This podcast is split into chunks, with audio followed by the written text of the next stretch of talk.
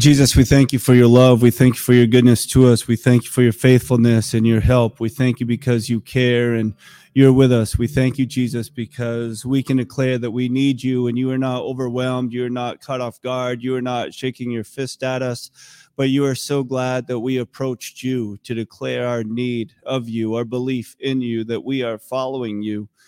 And Jesus, for our hearts that are heavy, for the things that confuse us, may we release them. May we trust you. May we understand that you have a plan and we can believe in miracles and we can focus on you. We can go after you. For the specific requests represented by this congregation that are in our community, may we be the givers of life that reflect you, that show you, that serve others. God, may you be lifted up. May you be seen. Jesus, may we continue to say, Greater is He that's in me than He that's in the world. We love you, Father. We say thank you. And it's in your name we continue to worship. Amen.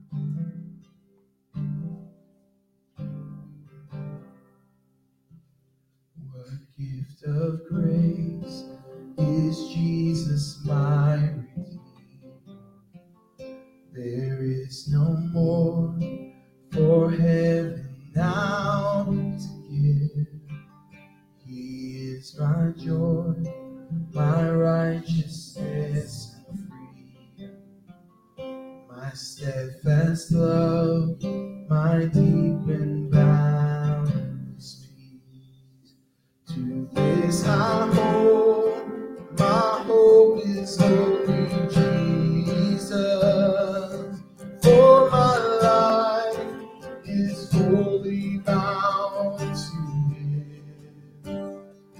Oh, how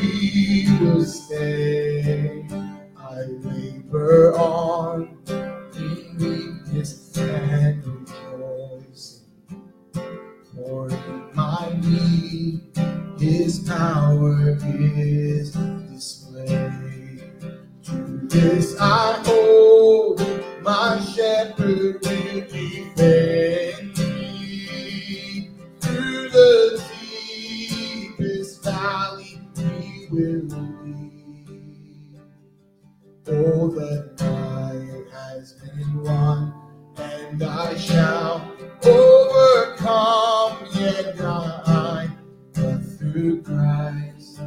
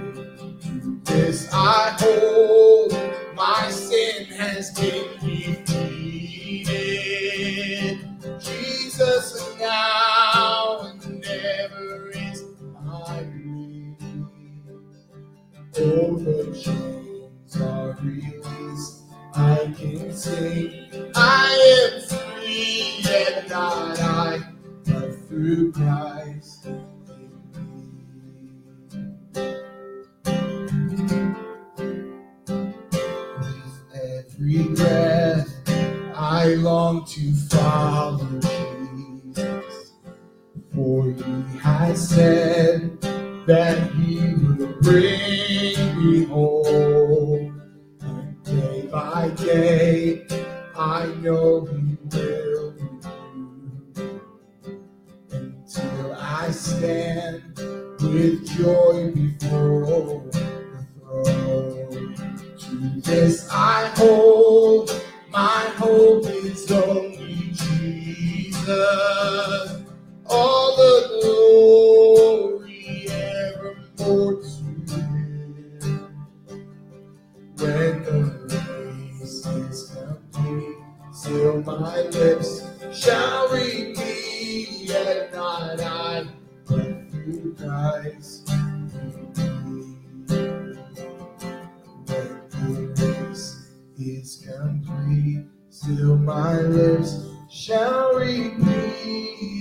not I, but through Christ in me. When the race, when the race, still my lips shall repeat, yet not I, but through Christ.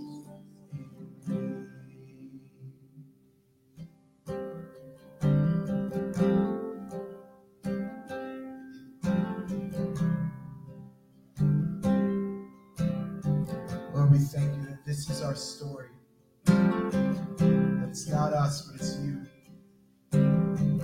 Not our strength,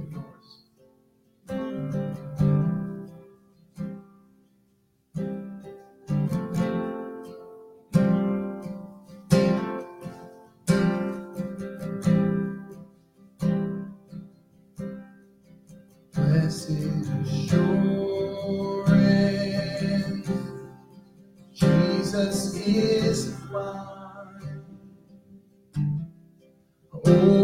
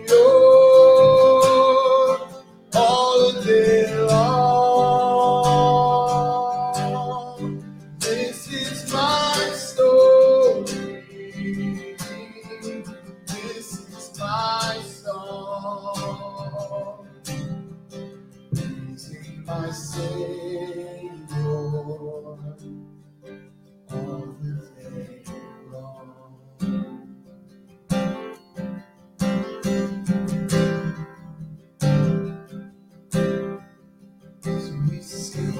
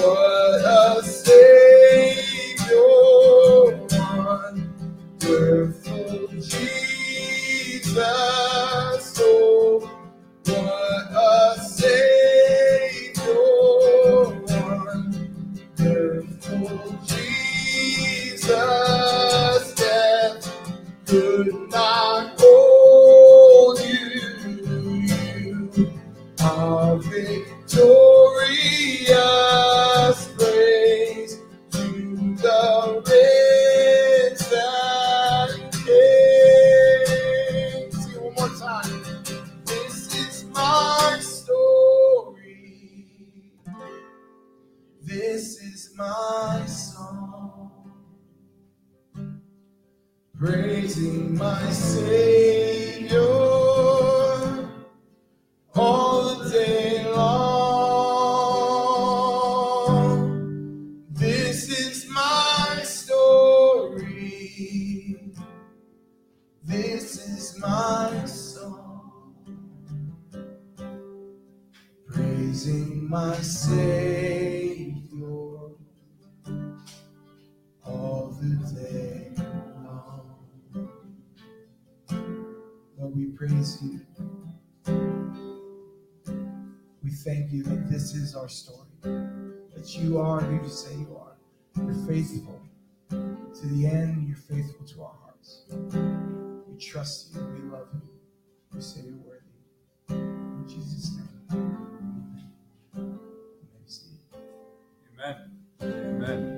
Guys can clap. You guys can clap. We don't just clap for Zach, but for the opportunity Zach had to lead us into worship. We clap because God is faithful, God is able, because we do have a blessed assurance being saved, being a follower of Jesus. We can clap because we're thankful for God's goodness to us. Uh, Liesel, because I forgot the slide, could you just come up and make a quick announcement? There's a women's meeting, and could you just share the date and the time of that women's meeting? Or please.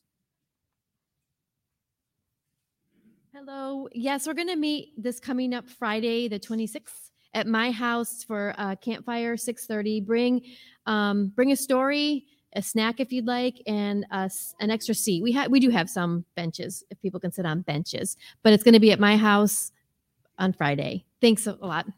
Thank you again. That's the women's ministry uh, for this Friday at 6:30, uh, having a campfire and a great time together. So we encourage you to be a part of that. We do thank you for your continued giving and tithes and offerings. And as we're streaming now, we thank you for those that give online.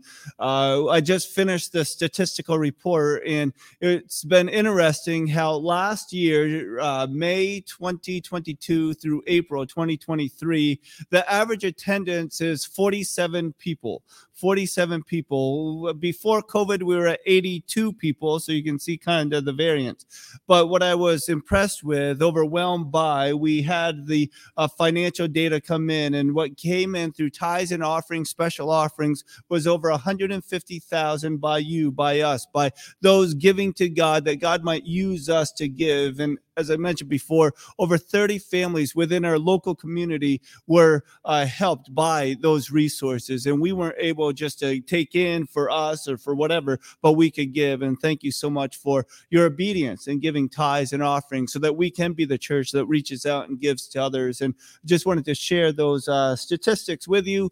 If you've been here for a while, I don't share a lot of numbers primarily because it takes effort to record those. But uh, as I do once a year for the district, I just thought I'd share those with you today. And as we look at this uh, week's sermon, I was reminded of a sermon I preached a while back about the difference between stress and pressure. Stress and pressure. Stress usually leads to something bad. This is a stress fracture. This is, Jay, are you impressed? This is a uh, stress fracture of the tibia. Some of us know that, a stress fracture of the tibia. But because Jay's here and she's doing something with the medical field and she uses terms, instead of saying leg, I have to say tibia. But this is uh, something with the heel. So I wanted to get this right. So it's what is it?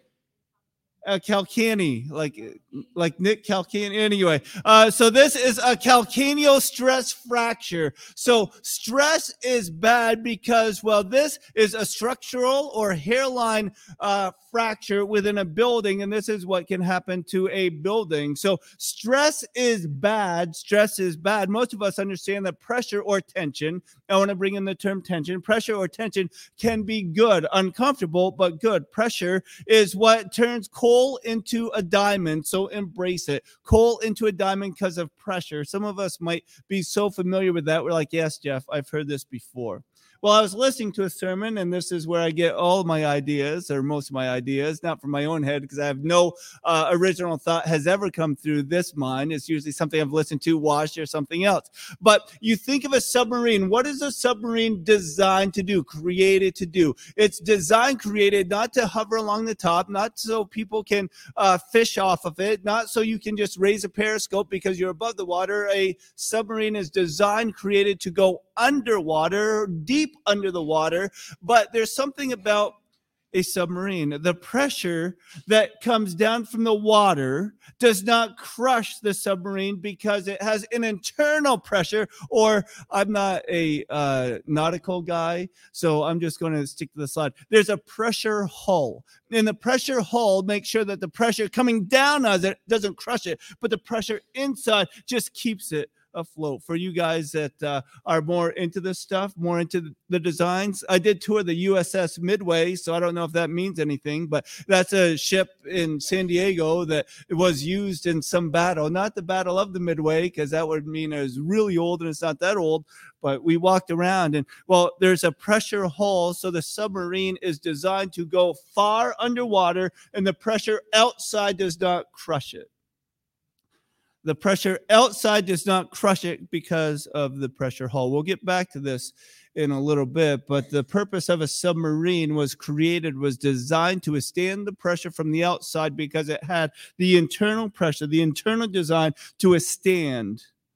And for those that grew up in church, you're like, oh, obviously, this means like God created us to withstand certain pressures. And yes, uh, it was also thought of tension. What is tension? Well, this is a tension bridge. And we walked across this little bridge uh, last night and I said, Hey, is this a tension bridge, a suspension bridge? They said, No. It's like, Well, I'm going to say that we walked across a tension bridge. And they said, Well, that's kind of lying. So you probably don't say that. But if we did, it would be like this there's tension. Uh, sideways tension and vertical tension. But without that tension, the bridge would not stand up. This tension bridge or suspension bridge has cables under tension. It has anchorages under tension. It has towers under compression. And then you can see the deck there. So for something to uh, withstand, some things are designed to, with, to be uh, to have tension a part of it, to withstand that pressure, not the stress, but the pressure, the tension. And we as people were designed by a creator to withstand, endure,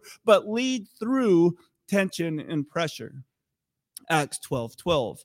When he realized this, he went to the home of Mary. This is Peter after he was rescued from jail, the home of Mary, the mother of John Mark, where many were gathered for prayer. Many were gathered for prayer. About that time, this is what we remember from what's taking place here, why Peter was in prison. King Herod began to persecute some of the believers in the church. He had the apostle James James, John's brother, not Jesus' brother, different, John's brother, killed with a sword. When Herod saw how much this pleased the Jewish people, he took also Peter. When they imprisoned him, placing him under the guard of four squads of four soldiers, each uh, Herod intended to bring Peter out for public trial. That public trial was not to say, hey, what's a trial he's going to get off? What are the facts? It's no, he's going to be killed. But while Peter was in prison, the church prayed very earnestly for him. So in verse 5 and verse 12, we see the church prayed very earnestly for Peter, and many were gathered for prayer for Peter's miracle. But this is what's very interesting to me. This is a scripture that I've preached uh, a number of times. This is a story that just always hits me and makes me wonder and ponder my own Christian life. We do the right things, the correct things, and sometimes we're just going through the motions.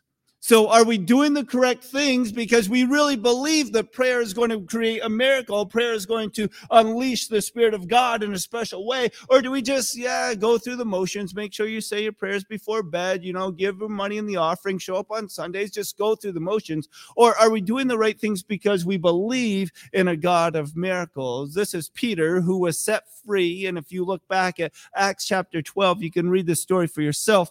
He knocked at the door uh, in the gate, and a servant girl named Rhoda came to open it. So Peter was set free. What they had prayed for had happened. He was miraculously released. When she recognized Peter's voice, she was so overjoyed that instead of opening the door, she ran back inside and told everyone, Peter is standing at the door. This makes me uh, chuckle a little bit because a servant girl, girl, I just think younger, she was so excited that she forgot to open the door. She just went and told everybody. So let's look at verse, uh, well, I want to look at verse 13 once more. He knocked at the door, and a servant girl named Rhoda came to open it. Rhoda came to open it. Rhoda, why are names so important?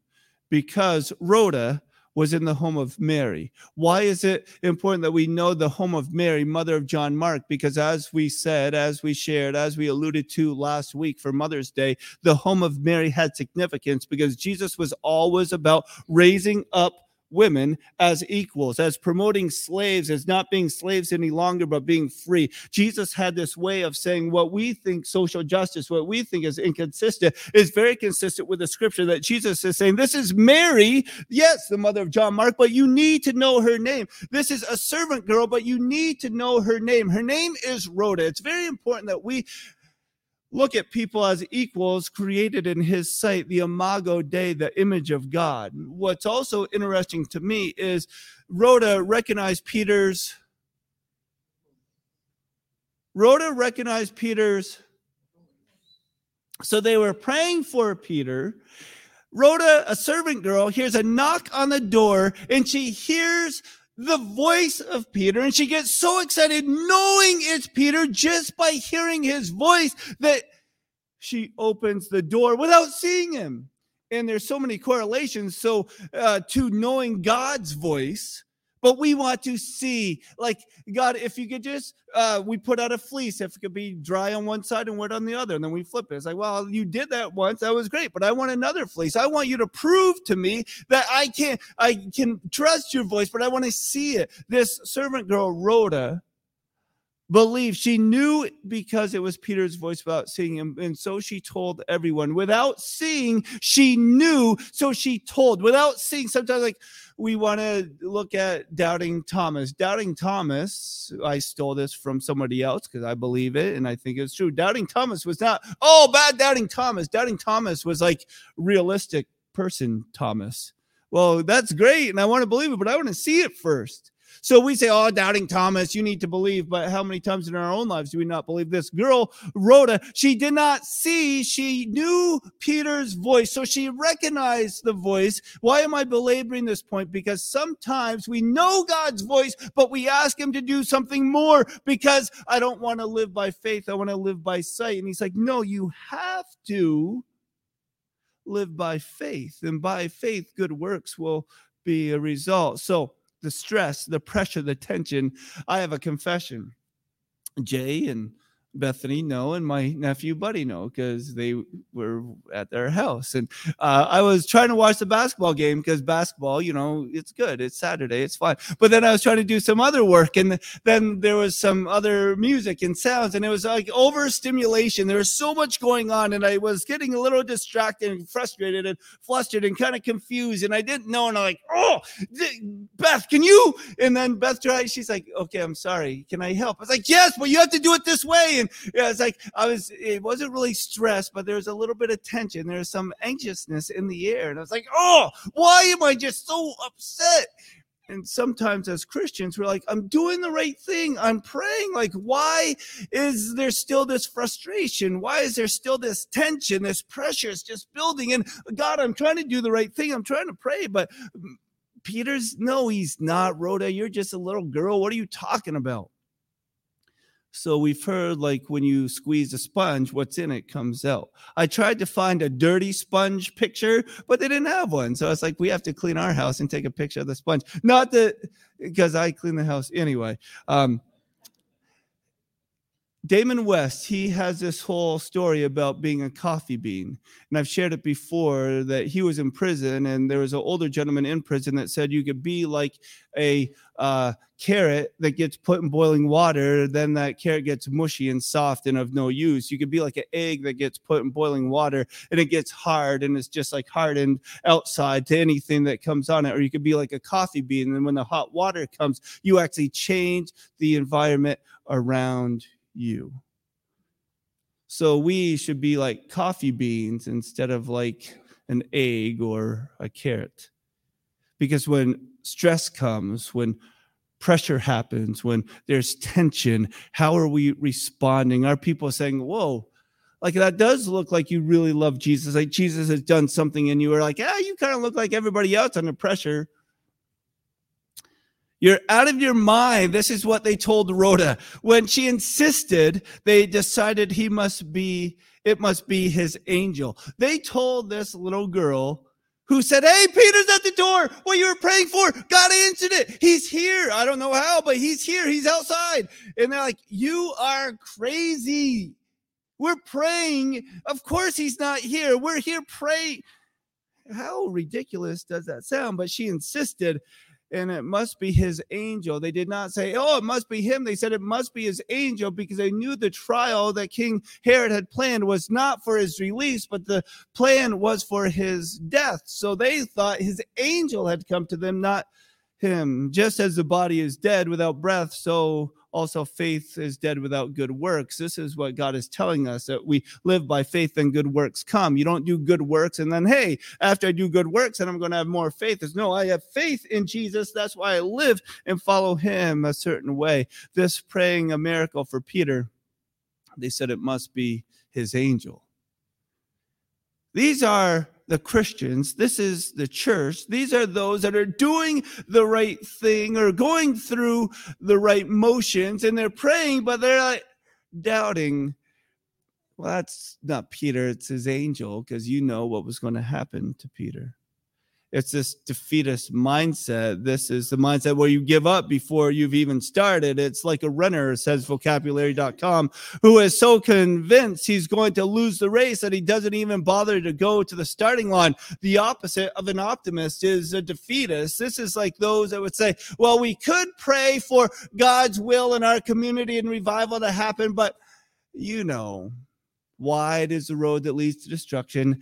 Narrow is the gate. We're the frozen chosen. We're the few. We're the ones that God cares about. We're the only ones standing for truth. It's only going to be us. Instead of being that defeatist mindset, we could remember that God's will is that none should perish, that He desires His Son, Jesus, die that everyone might know salvation. So instead of saying, well, you know, we're in such a liberal state, we're so far in the Northeast, like nothing good could ever happen, we say, who is Jesus? Does He care in a way that we don't just pray, okay, God, do something, but we pray and say, God, you can do anything because you are the Savior of the world. This is what cracked me up. Meanwhile, Peter continued knocking. This guy, he escaped from prison. He knows they're looking for him. He knows what they want to do to him. And this little girl said, Hey, it's Peter. He probably can lean to the door and he knows like they're talking about him, banging on the door, maybe hiding under the shrubs and jumping out, making sure nobody's following him. And he's banging on the door. He's like, Let me in. I want to show you that God has done a miracle when they finally opened the door, they saw him and they were amazed. Amazed. This is a New Living Translation. Uh, let me skip down. In the Passion Translation, they were shocked. And the NIV, they were astonished. They were amazed. They were shocked. They were astonished. This all implies, this reveals their unbelief that their prayers could be answered. So now I go back here up at uh, the resort where I work. They have this fire pit, outdoor fire pit. It's very nice. But this fire pit is made out of stones, rocks. It's a great fire pit. I want a fire pit like this. I really think this fire pit is needed and would up the resale value at the part. No. Okay. So this is a fire pit at the resort where I work and they have cladding. Cladding is from Emotionally Healthy Church that we went through, and this is where I first understood or learned about this term. It's a covering or coating on a structure or material. So you could have you could have this fire pit. You could have this fire pit, but instead they have a concrete structure with this thin insulation so they could appear, uh, adhere cladding to cladding is like um, you can have wallpaper that looks like brick, and then as you get close, you're like, that's just wallpaper. You could have like a, a, wall or a fire pit that looked, hey, that's made of stone. And then you see the pieces of the small pieces of rock that are adhered to the concrete. Well, that's not just rock, that's just like this small piece of cladding sometimes in our Christian life, sometimes our own uh, inability to say, well, to make a stone structure, you need to demolish the concrete. Can't we just put a better facing on it? Can't we just make it look good? And God saying, no, you are a new creation. I want to build you from the ground up, give you the great foundation, the whole strength of knowing the truth Meanwhile, Peter continued knocking. When they finally opened the door and saw him, they were amazed, and perhaps they were reminded that their prayer that they had been praying was simply cladding for the faith they professed. Perhaps they were reminded that the faith, that the prayers they were praying was just cladding for the faith that God wanted to say, Hey, I want you to really pray and believe. I don't want you just to gather together. So we're praying, but we're sad because Peter's going to die. We're praying, we're hopeful, but you know, reality is this, and it's not going to turn out very good. They want God wants us to pray and believe that He's a God of miracles. So it's not just cladding, putting on a pretty face, looking like we're doing the right things, not going through the proper uh, motions, but God wants us to say that we, from the depth, the pressure all around us, the God in us is able to withstand that pressure. That when people start to chip away at what they think is cladding, they find the sure foundation, the true security, the reality that it's not just us, not just us trying, but it's the fact that we've already surrendered. And now they find God because we are hidden with Jesus in Him. Hidden with Jesus in Him. So we stop trying to put on a good face so people see us, but they realize once you start to chip away, you find God who loves us and cares about us. So they were amazed, they were shocked and astonished, and perhaps even amazed and shocked and astonished at their own unbelief, because God is a God of miracles. This song I should have asked uh, Zach to sing, but Zach said, "Hey, uh, what what's the theme?" I'm like, "Jesus." Any songs? I just sing about Jesus. And then as I finished up the slides, early this morning, I was like, oh, this actually fits. Lord, haste the day when my faith shall be sight. That's from the song It Is Well With My Soul, written by Horatio Spafford, who had his wife and daughters.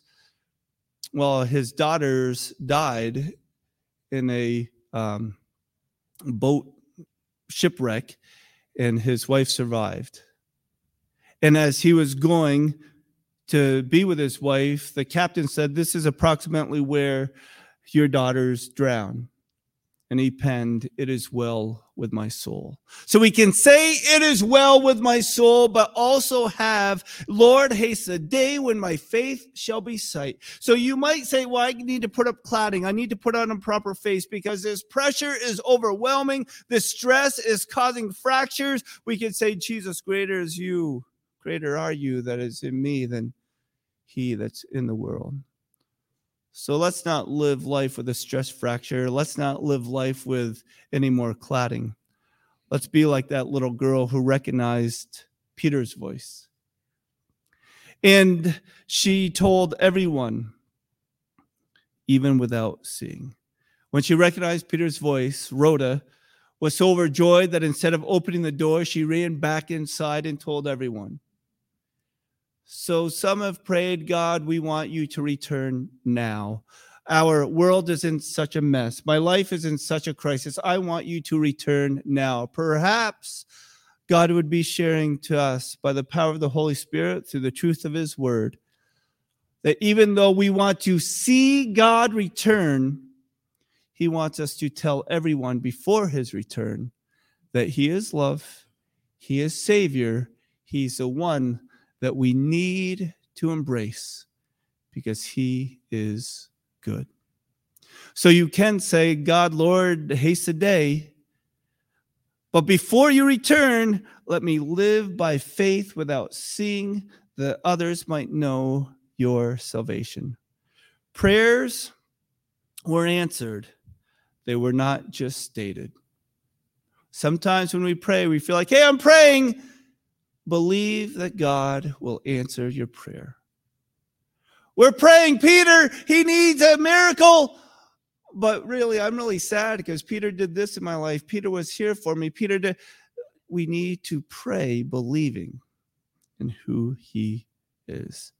So watch your step. Because this might require something of us when you pray and invite others to intercede with you. Believe He is still God, able to answer that prayer with a tremendous miracle. So when you ask somebody, Hey, I have a prayer request, can you pray with me? Yeah, it's really bad. You don't know what's going to happen. This is terrible. How about we just say, Hey, pray with me for this request? Details, God knows the details. Just pray with me for this request that God would do something that only God can do and that is miraculous. So we're just going to conclude with this song. We aren't going to sing it necessarily, but um, we're going to hopefully make this prayer our anthem this week. Jesus, let us sing with integrity that you are life and we choose to follow you. It is well.